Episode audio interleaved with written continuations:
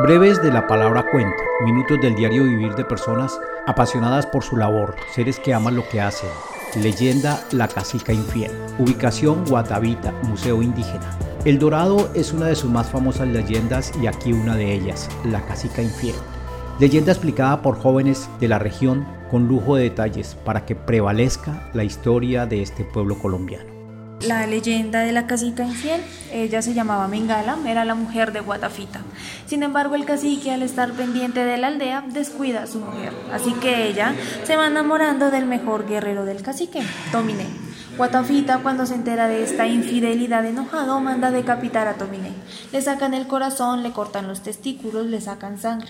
Todo esto lo sazonan con cebolla, sal y tomate y se los dan de comer a Mengala. Ella, cuando se entera de esto, desbastada y llena de miedo, coge a su hija en brazos en busca de ayuda.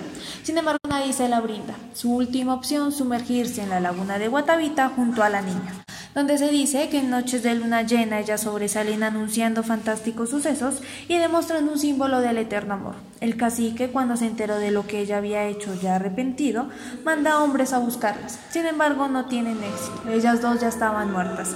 Lo que se desconoce acá es si la niña en realidad era de su esposo el cacique o era de su amante Tomine.